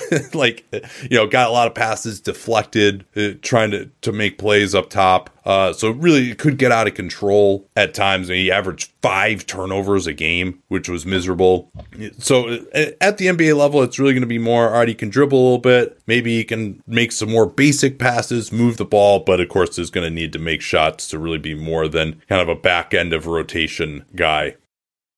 Disappointingly, Justin Champagnie, who has a partial guarantee, about about 300k, so similar to Banton for next year. The Raptors have this arsenal of those guys. Um, he didn't play in summer league due to injury, and then that could be a transition into Utah, who their first round pick via trade, Walker Kessler, Auburn center, didn't play due to a toe injury, and that took a lot of the buzz out of the Utah summer league and put a lot more on the shoulders of Jared Butler. Butler was the Jazz second round pick last year. He was 40th, was the 40th pick. Um, got traded, uh, you know, got it went through a couple of different moves, but he was a three year guy at Baylor, 6'3", 195. And the sales pitch on Butler, as I recall him coming out of Baylor, was we'll see if he can if he can run an offense, but he'll get into guys defensively. Is that the, still the sales pitch to you? Yeah, you know, I don't know that it was really that he would get into guys defensively. I mean, that obviously he played next to Davion Mitchell, who, who got a lot of the fireworks there. Sure. I, I don't remember that being. I, I being thought he had. I thought there was the idea that oh he could have done it, but Davion Mitchell did it instead. Like the the like you know the Bad Boys Pistons better, but like the the Isiah Thomas maybe to Joe to Mitchell's Joe Dumars.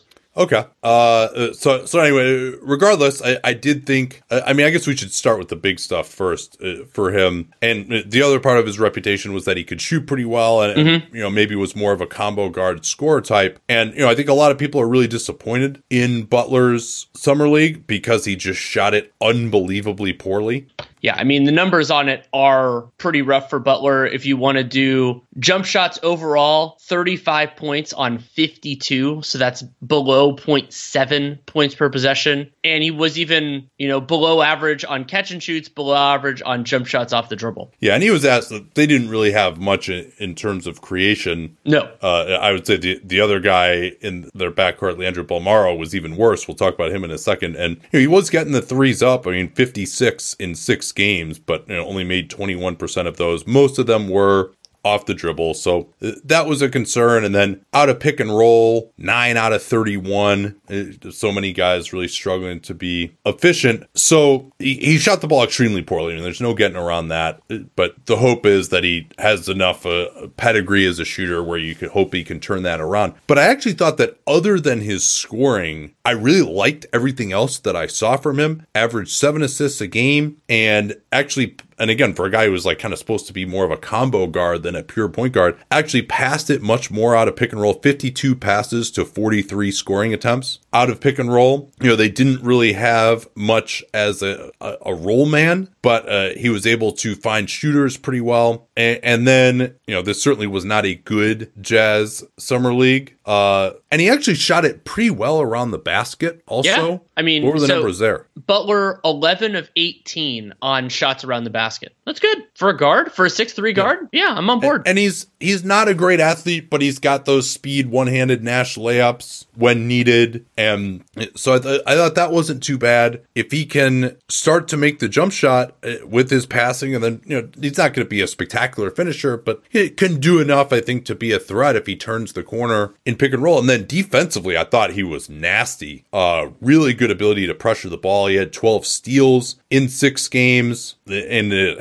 some variety in how he was getting those. Some of them just like knockaways, pressuring the ball, some of them in the passing lanes, got into the ball, got over screens. So, uh, you know, his big problem is just not, he was 9 of 40 on jumpers off the dribble. At least all those are threes. Uh, but that was, if he could just make a few more of those or just be in a situation where he doesn't have to take as many jumpers off the dribble. Like, I, I think he actually, you know, he was kind of the anti Malachi Branham where he couldn't make a shot from the outside, but everything else for him, I, I thought actually looked really good. So I, I, think some people will look at those top nine num- numbers and his 40% true shooting and feel like he did poorly. I, I thought he had a good summer league. Well, and, and it's always important to remember, like, we're dealing with these small sample sizes. Butler, he was a 38% three point shooter over his three years at Baylor on reasonably high volume. I'm going to care more about that. And 78% from the free throw line. I'm going to care a lot more about that than how he shot for a few games of Summer League. And so, for, so, you know, if the biggest weakness is something that you think is going to, at bare minimum, regress to the mean, and the other things are more sustainable, that's definitely positive. However, a lot of those positives do not translate to his new teammate, Leandro Bolmaro. Bolmaro was the 23rd pick in the 20 that was the 2020 draft and then didn't yes. play in didn't play in the US for that following year and then eventually play he you know he was on the Wolves roster last year and in some ways the biggest disappointment for Bolmaro was just how little the Jazz entrusted him I mean basically his most frequent use possession was spot ups, and Bolmaro was very he, he, was not effective, you know, passing or really scoring on ball. Did make his catch and shoots at a relatively reasonable rate, but I mean, you want him to do more than that in summer league as a 21 year old who's about to turn 22. Like you, you want to see somebody who's not just like a spot up shooter. Yeah, it was a little bit of a surprise to me because I, I know Mike Schmitz was pretty high on him in the 2020 draft, and he was named the most spectacular player in the ACB league, and really just did absolutely nothing for the Wolves last year. A team that didn't, you know, they had somewhat of an unsettled situation at backup point guard. I think that that was what I thought he was supposed to be, is really more of a, a point guard, but, but who had some size, and you know maybe he could kind of be this like proto Ricky Rubio type of guy, and you know only 10 assists in five games in summer league. Um, you know, he definitely knows how to play. Like he can move a little bit without the ball. Uh, but when he was trying to attack, he just forced a lot of jumpers from mid range, uh, which he really wasn't able to get great separation for. He was also vulnerable when dribbling to pressure from smaller guards. Uh, he struggled a ton to finish, like in transition. He was atrocious, uh, like just really ghastly numbers. Two points on 15 possessions in transition transition. Yikes with five turnovers. Uh, so yeah, I mean, off the ball, he was reasonably effective, six of sixteen from three. You know, maybe driving closeouts, he could do a little something and kind of step into the lane and, and make a few plays. Uh, on defense, you know, I think he's got pretty decent length. Uh, can bother guys some there a, a, little bit. He showed a pretty good understanding of rotations. You know, one thing that stuck out to me, a rotation you wouldn't normally see in summer league, was he he closed out to the top of the key, got beat, and then instead of just following the guy. He knew someone was stepping up. So he sprints all the way to the weak side corner and picks up the pass that went to the weak side corner and was there when the guy caught it. So he's got some intelligence for sure, but uh, on the ball, he's not as good. You know, doesn't really get over screens particularly well. I think he's more, he's going to be active in the passing lanes, you know, maybe an irritant, take some charges and stuff. Uh, but I just don't see the path to efficient offense for Bolmaro. And it, disappointing for a guy who's like, all right, this guy's the stash guy, but then now maybe he's older, he can come in, maybe contribute right away. And, you know, we just didn't see that. And he really was just kind of more of a throw in, it seems like. And, and I'm not sure, given his lack of pop, where he he's going to necessarily be able to contribute, except for potentially helping the Jazz lose games at the end of a tanking season at this point. The last team alphabetically, and I was going to say first in our hearts, but that's an absolute lie is is the Washington Wizards, and their centerpiece was Johnny Davis, someone we did not watch film on. Davis, the tenth pick in the draft out of Wisconsin, two year player with the Badgers, listed at 6'5, 196. And I mentioned hours and hours of recording ago that the there's a thing that happens almost every time I go to Summer League, which is I see one guy who went in the second round, and I'm like, how the hell did this guy not go in the first? And then I see at least a couple guys that went in the first. I'm like, well, how did that happen? Wondering who you were gonna, uh,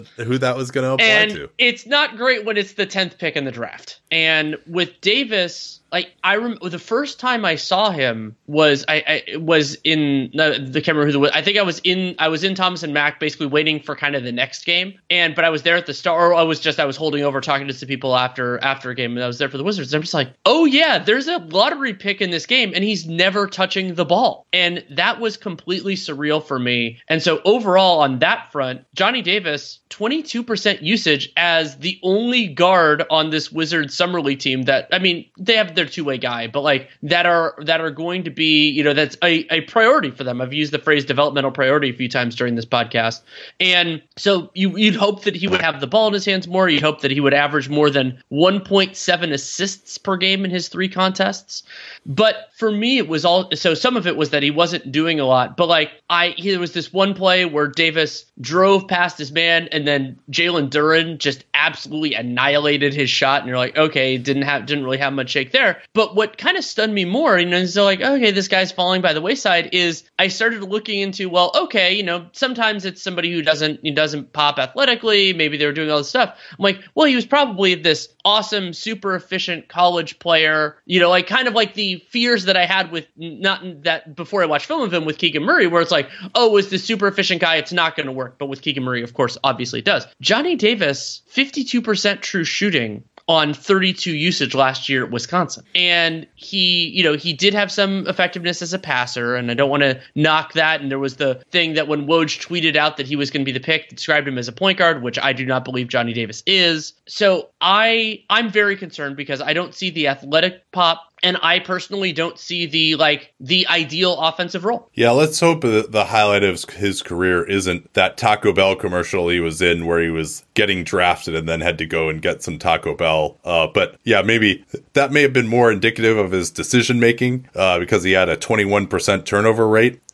in this and, mostly was working off the ball coming off of screens uh, to the extent that they were running plays for him. And you know you mentioned he wasn't that efficient at wisconsin. You know he's kind of one of these guys who would will himself into shots uh, on this wisconsin team. You know, he had some big games at times and he definitely plays hard. You know i thought defensively uh, he, he competed pretty well in this summer league. He competed well but, but he doesn't to me he doesn't have great physical tools. Like it was no i i, I agree. I mean he's he's be more more of a kind of like a oh, decent oh, shooting guard. Quick, quick, inter- quick interruption. Can I tell you? Do you want to guess the number of possessions for Johnny Davis's most used play type in summer league on Synergy? The number of possessions for so he he didn't play. Johnny Davis didn't have more than ten possessions. It was nine in any play type on Synergy in three games played as the like as the guard who they're developing in summer league. He just didn't Probably, touch the ball. It, I think it's spot up, right? It is spot up. Yeah, spot up, yeah. and then he did eight pick and roll, eight pick and rolls where he resulted in a shot or a turnover. He had 14 overall.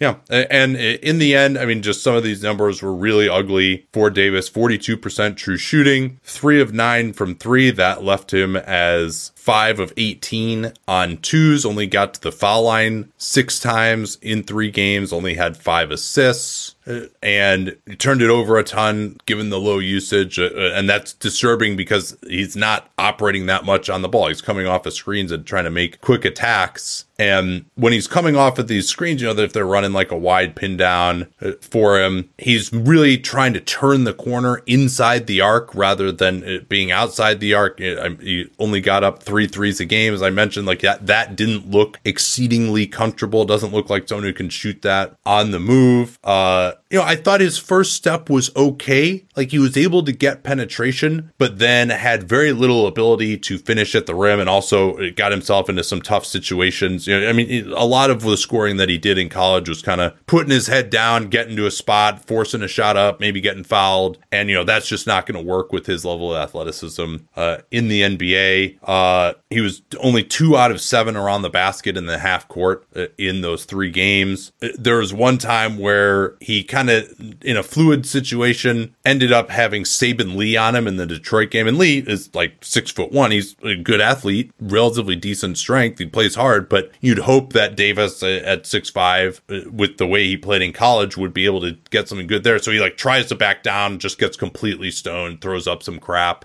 So yeah, I mean, we joked without having seen that much of him. It's just kind of based on what he was supposed to be. You know, just watching Keandre's video of him that he was just a total wizardsy pick. And yeah, you know, he's already 21. Uh, big surprise, no upside. I, I think that, that seems pretty clear to me at this point in time. And then not only is it not much upside, but you get into this area where you just what is this guy's role even going to be if he's not going to be a great shooter? I just don't see how it is that he's going to score efficiently in the NBA where you're going to run plays for him. So I, am just, yeah, I, I, mean, there's no, no other way to put it than to kind of be down on him. It's not only because of the bad results, but it's just the things that he's trying to do offensively. You just, you have to be so good in the NBA, really an elite scorer to play the way that he plays. And I just, against NBA competition, I just don't think he can play that way. And so, all right, then what does he become? A three and D shooting guard, but he's not that good of a shooter. Like he's really to have a lot of work to do there on the three ball. And so, yeah, I just, uh, I struggle to see other than just competing hard defensively what his role is going to be at the NBA level. Yeah, it, it is an absolute challenge. Do you want to talk about Vernon Carey or do you want to talk about Isaiah Todd? Oh, baby. Yeah, we are ending on a high note here. Uh, Carey, briefly, we could talk about. Yes, he is still in the league, drafted number 32 out, out of Duke. Left handed, one of these kind of like soft touch guys uh, but has uh, center size. I think he's improved his body. You know, that was the one thing that I thought was slightly encouraging based on where he's been. That uh, he was able to block some shots. I thought he moved his feet reasonably well. Uh, looked to be in pretty good shape overall. It had like a couple of nice blocks. Like he blocked a, a three from the other team late clock, switching out, which a surprise guy. So it defensively didn't look as bad as advertised. And, you know, I can't say I was incredibly locked in on his defense, but he didn't look totally hopeless out there the way kind of a lot of these like bigger scoring interior touch guys are. Uh, so, so he looks like he's worked on his body. He is guaranteed for now a third season, uh, given where he was drafted. Uh, didn't really try to get the jumper going from three or anything like that. Um, and, then he's got a soft touch around the basket, like some little short hooks. He'll work hard for inside position off a pick and roll switch. It can score okay inside. He's very left handed, uh, you know, goes right shoulder all the time in the post. But if he's just posting up against a smaller guy on a duck in, that doesn't really matter that much. So, you know, I, I felt like uh, he didn't look like he was just someone who should be out of the league necessarily, at least in this setting. Like, I don't know that he, I would be trying to bring him in as anything more than a third center or anything like that. But I think he, as a break glass in case of emergency guy, like you could do worse. And kind of in some ways, in a similar vein, Isaiah Todd, who played on the G League Ignite and two years ago, then was drafted, you know, and was on the Wizards last year.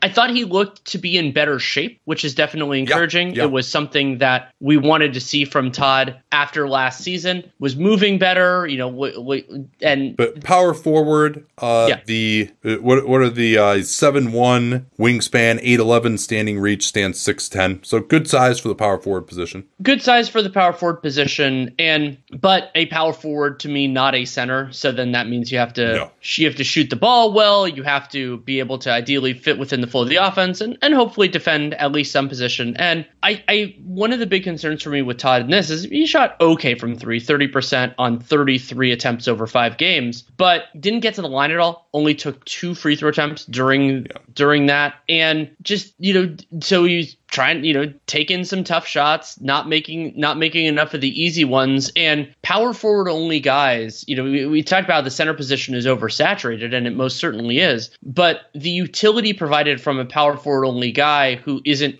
who isn't great defensively is extremely low Yeah, so I, I think for him to be in a rotation, he needs to come in and just be a fantastic shooter. And you mentioned he shot 30%. I, I thought he showed some signs, though, of getting there. I mean, to get up the 33 three pointers in five games, like he was shooting some deep ones, he was shooting on the move. And To invoke another former wizard, Davis Bertans, like, I mean, very few guys at this size, 6'10, are ever going to be the type of shooter that Bertans is. But to play in that manner, you know, I think it is possible that Todd could be someone who is going to be able to come off screens uh, and shoot the ball. And uh, defensively, it's not amazing. You know, he can get tired, the effort can wane. But it- as you mentioned, he looked better physically. He had a few moments moving his feet. Not a rim protector, though. He had one steal and three blocks in the, the five games that he played. That's uh, not too spectacular. Uh, but it had a few times where he like didn't look totally hopeless moving his feet. I, I mean, I think he's going to be below average for the power forward position. Like, not really going to be a switch guy necessarily, but you know, could be better in time than someone like uh, Bertans. Uh, has a high release uh, as well, and yeah, had some bad misses because I thought he was really challenging himself to take more difficult threes, but it looked comfortable with it. And you know, he had a couple of post ups, but those usually seem to evolve into like difficult fadeaways. And, and then in terms of finishing around the rim, he's an average leaper at best, uh, but maybe he could get out in transition. Like you know, he'll dunk it when he's uh, around the basket with a head of steam, but he's not really just like crushing these dunks or anything like that. So yeah, I, th- I think it was like he showed some evolution. I do think that the Wiz will probably end up regretting trading the number 22 pick Isaiah Jackson for Todd at number 31 and Aaron Holiday, who didn't last even a full year on their team. But uh, I, I thought Todd at least showed some strides. It's just you know he, he was he, he's not coming from a point where he's close to being a rotation player. But but if he if he becomes a really good shooter, like he'll have a role in the NBA. yeah i think that's fair you want to do some news before we get out of here You know what? Why not? I'm feeling spry here. What we got? Not a ton. We're still in the holding pattern on Kevin Durant and Donovan Mitchell, their potential trades. So that will that will take a little bit of time to move forward. But we well, did we should get we should mention uh mock KD trade sees all. yeah. And as the person who was the Celtics, I was torn in that exercise with you and Dan Feldman on how to handle Jaylen Brown. I eventually decided that the combination, and we did a kind of like a mini extension negotiation there, is that as Boston, both Durant being really, really good right now, and Jaylen Brown only having two more years under contract, that if he were unwilling to sign an extension, I would at least engage in the possibility. It sounds like the Celtics engaged in the possibility, and it hasn't at least yet come to fruition.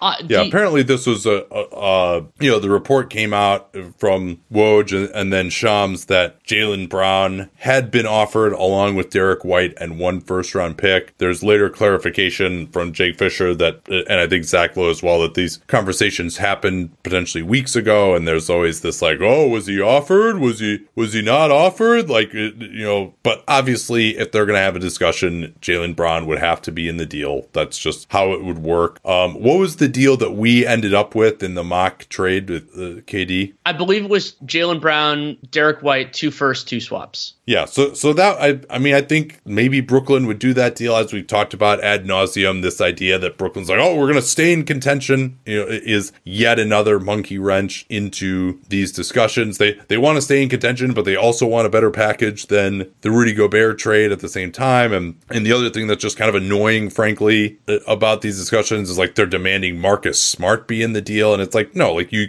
if you're Boston, you're not going to give up Marcus Smart. Like he is You you want Marcus Smart with Kevin Durant. Yeah, yeah. I mean, that's the whole point, right? Like, you could, if you give up Marcus Smart and Jaylen Brown, like, you could end up in a situation where you're actually worse, like, for this year. And in addition to giving up, obviously, a, a potential future Well, you may have. It's with it's Jaylen Brown. it's also I mean you could see it as the circumstance the parallel that I've drawn over the years is to the Pelicans wanting Kyle Kuzma and then the Lakers being like fine we'll give you extra picks just so we don't include Kyle Kuzma which ended up working out pretty damn well for the Pelicans? Kuzma's done well. So it could be a circumstance like that but the margin for the Nets the marginal difference between Smart and White is is smaller than it is for the Celtics. So that's a circumstance where you probably want a different asset instead. And also, as a kind of a more salient point, we don't know all the nuances of these negotiations. The difference between Smart and Derrick White doesn't matter that much to the Brooklyn Nets, even if they want to be competitive. They just aren't structured in the same way where Smart is as essential. And also, they don't have a functional replacement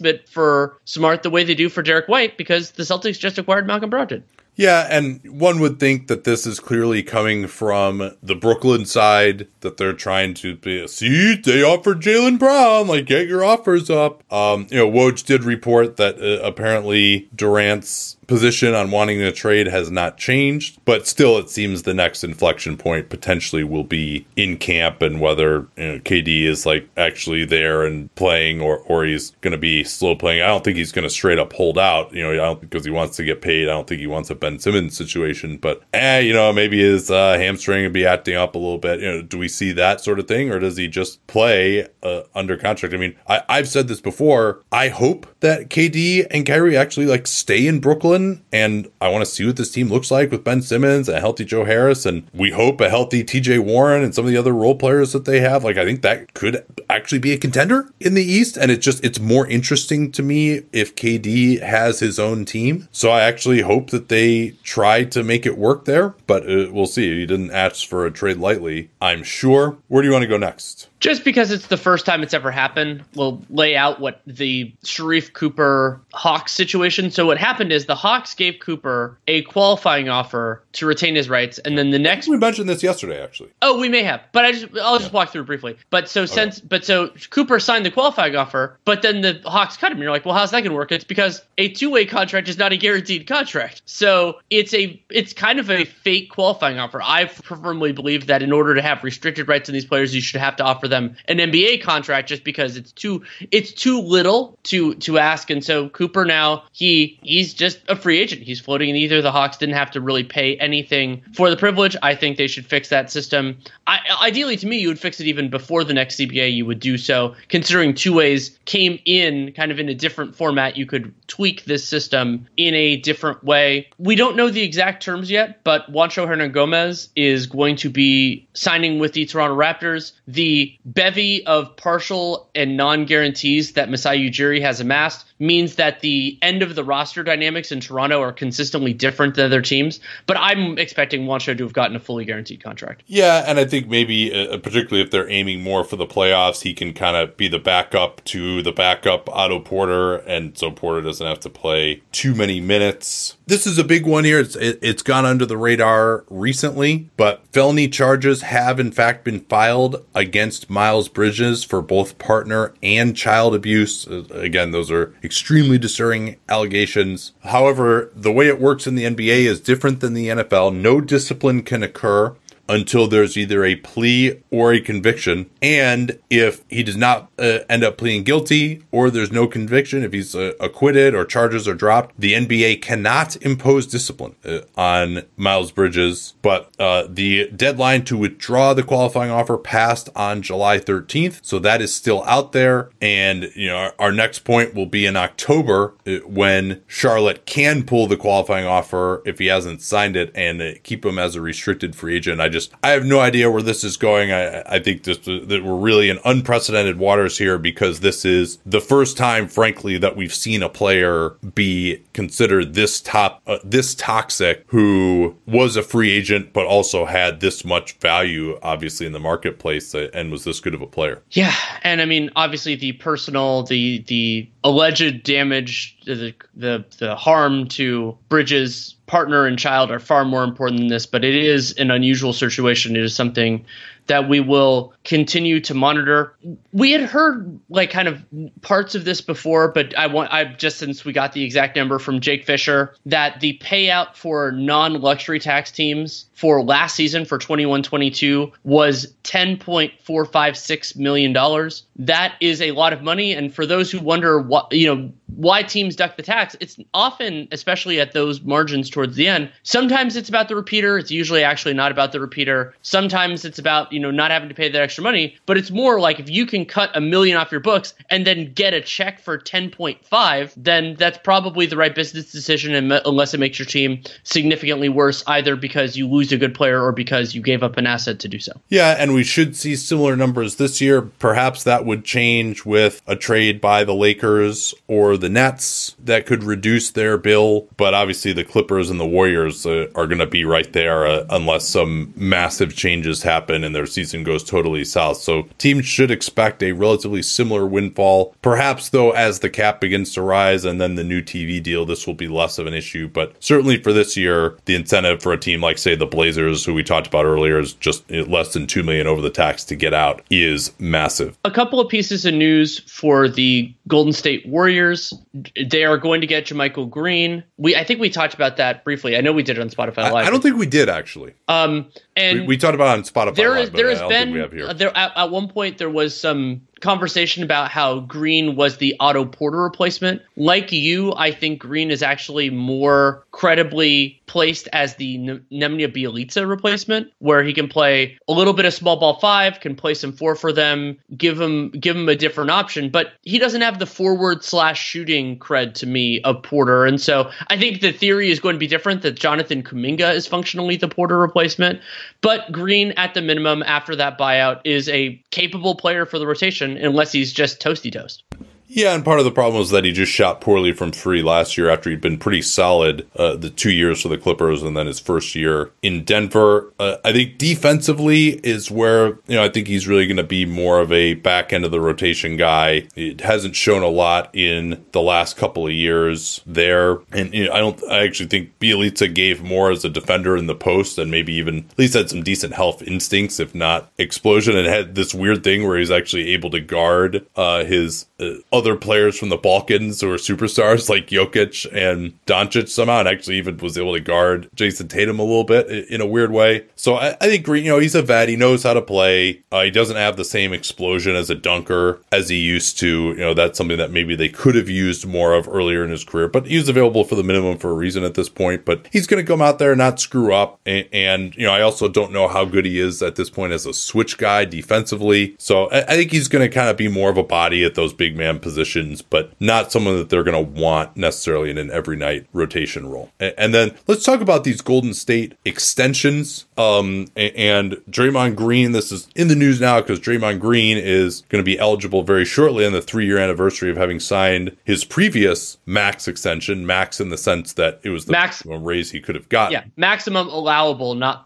because of the because of the extension rules, not maximum like thirty five percent or anything like that. Yeah. So, but he's eligible, I think, for four years in the 130 million range. You'd want to decline his player option of 27 million for next year, get that extension immediately. Uh, given his age, that would be an insane thing for Golden State to do. I understand wanting to be rewarded, uh, and Green, you know, has never really made like a real max contract in his career. So, but yeah, I mean, paying him over 30 million a year until he's 37 just does not make any sense, particularly because we did see, you know, we saw some really good moments for him last year, but we also saw some slippage and the, the offensive issues it could uh, continue to get worse. And, and, you know, he did. I thought he had showed less explosion as like a rim protector and a rebounder last year too. So I'm I wouldn't be interested in that. And then you know you've got these other Golden State extensions as well with uh, Poole and Wiggins. And I think uh, just as a general proposition, Danny, how would you be handling this as Golden State? It's thorny to be sure, especially when you consider the success that the team just had winning a championship. But the way that I would be thinking about it as Bob Myers is thinking about where where the market might be for these players, and that leads me to Green at first because Draymond Green is going to turn 33 before the start of next season. We have seen historically, not that every other front office will see it this way, that he has been significantly less engaged even in his Wait, prime. how, what did you say he was he was turning? He'll turn 33.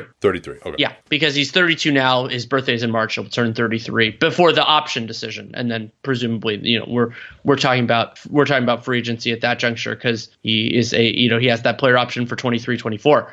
And and so Draymond Green at age 33 hitting potentially unrestricted free agency. There could be teams interested. I mean, he's from Saginaw. The Detroit Pistons are still trying to figure out what in the world they're going to do with their front court. It seems like Troy Weaver wants to compete, but Draymond Green is not a great shooter. Like you, you think about all the different limitations that you would have, and they just drafted a bunch of centers, most of whom don't space the floor at least yet. And uh, uh, it is going to be another year, as things look right now, where the teams that have cap space are not the best, or they're not ready to compete right now. And Draymond Green, you Yeah, can argue the, the only other team I thought might be a possibility is Portland. They'll be like, as it looks now, about five million below the cap. Uh, but that would even, and you know, maybe they could make a move uh, with like you know not bringing back uh, Nassir Little, and then they also would have to. That would assume Josh Hart opted out. They didn't bring him back, and then maybe they could have uh, something along the lines of like twenty million. But that's that's still, I mean, not as much as you would want to start with. So I, yeah, and I- it's it's a worse situation than Warriors. So I, I don't think Green has the leverage other than the positive feelings, you know, with the organization. Like I don't think he's going to get that kind of a, a deal in free agency in 23. And the Warriors haven't really it's it's one of the most bizarre parts of their story is that partially due to the cap spike and how much money they make is that they haven't had to have these really tough negotiations green in many ways it was facilitated by him having a lower maximum Andre in in 2017 was kind of really the only one. Yeah, it was really the only one. Klay Thompson, they just gave him the money, and so now he's going to make forty point six next year, forty three. Uh, although they have, they've always gotten their pound of flesh, right? Like Steph has never had a player option. Steph Or a no trade. no trade. Klay has never had a player option. Right, and so with Green, it was less because he had the the like the capped max due to the extension system,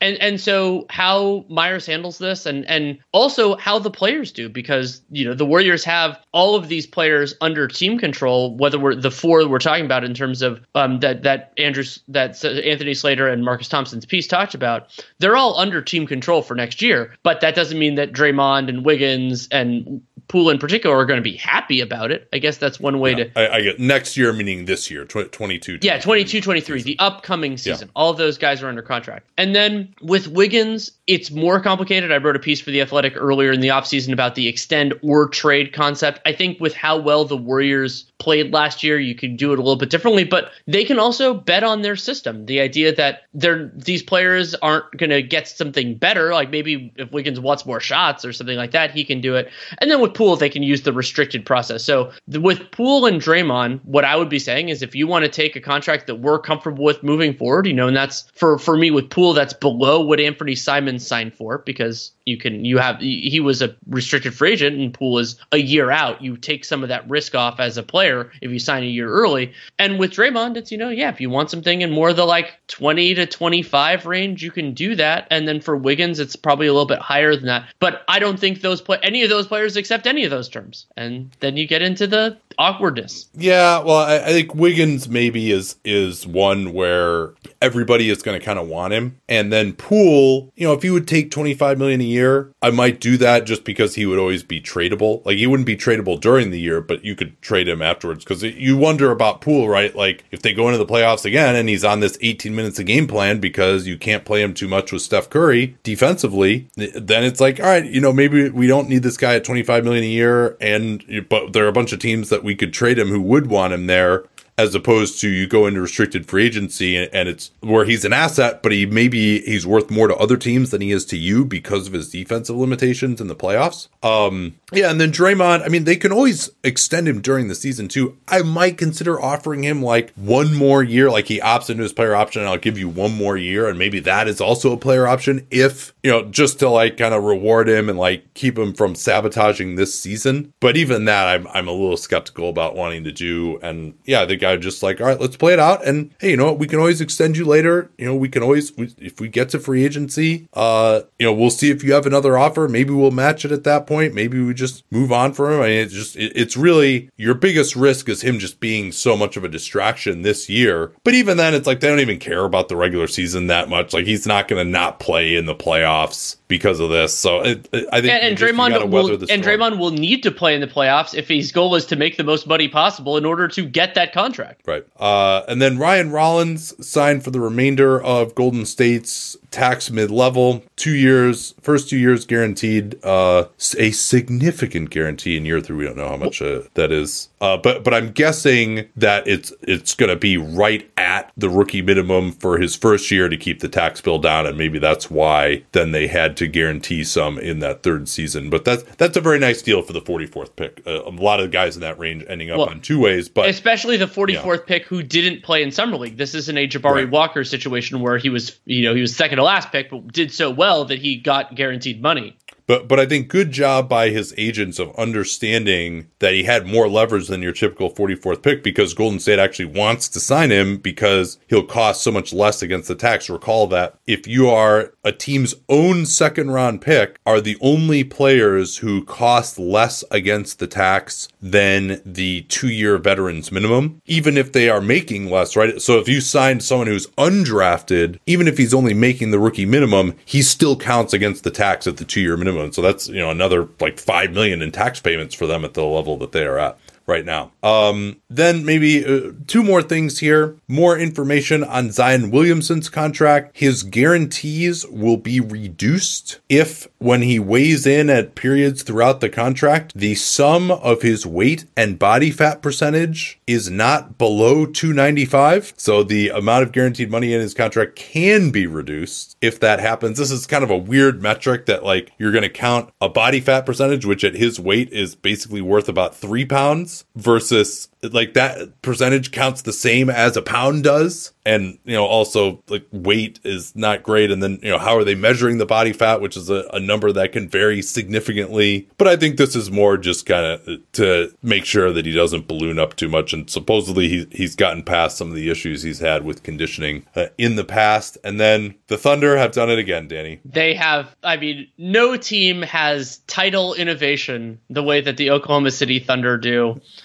and they are bringing in Vince. I, I I've never heard it actually spoken. Vince Rozman. Vince Rozman. Rozman, who had been in the Sixers organization over fifteen. I think it was fifteen. Might even been more than fifteen years. They are bringing him over as the vice president of identification and intelligence. Yeah, Rob Hennigan, of course, the director of Insight and Foresight, uh, pioneered these incredible titles. And Rozman was in Philly, uh, worked under a number of different regimes there Sam Hinkie and Colangelo and Elton Brand and Morey. Uh, so he, he, was uh, one of their main scouting guys. And then also, uh, perhaps more importantly, we shall see, uh, it had been reported that Chip Engelland would be leaving San Antonio at the conclusion of his contract by Jake Fisher. We didn't know when that concluded, but apparently it was right about now because the 61 year old will be joining the Oklahoma City Thunder. And he'll be joining as an assistant coach. So he'll Engelland will be on the bench. I'm guessing that's a part of how this happened was that the upgrade in role and it came up when we discussed Oklahoma City on the previous podcast, but I think this is a great group. If if Engelland can live up to his reputation as a shot doctor, not only just Josh Giddey, but Jang and a few and even Shai Gilgeous-Alexander if his shot can get more reliable, it would make a world of difference for him. So I it would be it would be great if if Engelland can can work that magic to help set this OKC foundation moving forward. Well, that was quite the odyssey there, but we are done with Summer League. We are caught up on news. So this is basically Sunday's pod. We're recording it today uh, on Friday. Dunc'd On Prime subscribers got this uh, on Friday. If you're on the public pod, this is Sunday that you're getting this, but of course, I highly suggest subscribing to Dunc'd On Prime. If you're on the public pod, you can, of course, get the rest of our prospect reviews there, commercial free, and we'll still be doing two big episodes per week through these next couple of months uh, on Dunc'd On Prime as we get into the off season. We'll be coming up with our off season grades starting later this week. So great to have you all on board. Really appreciate your listening, and we'll talk to you all next time.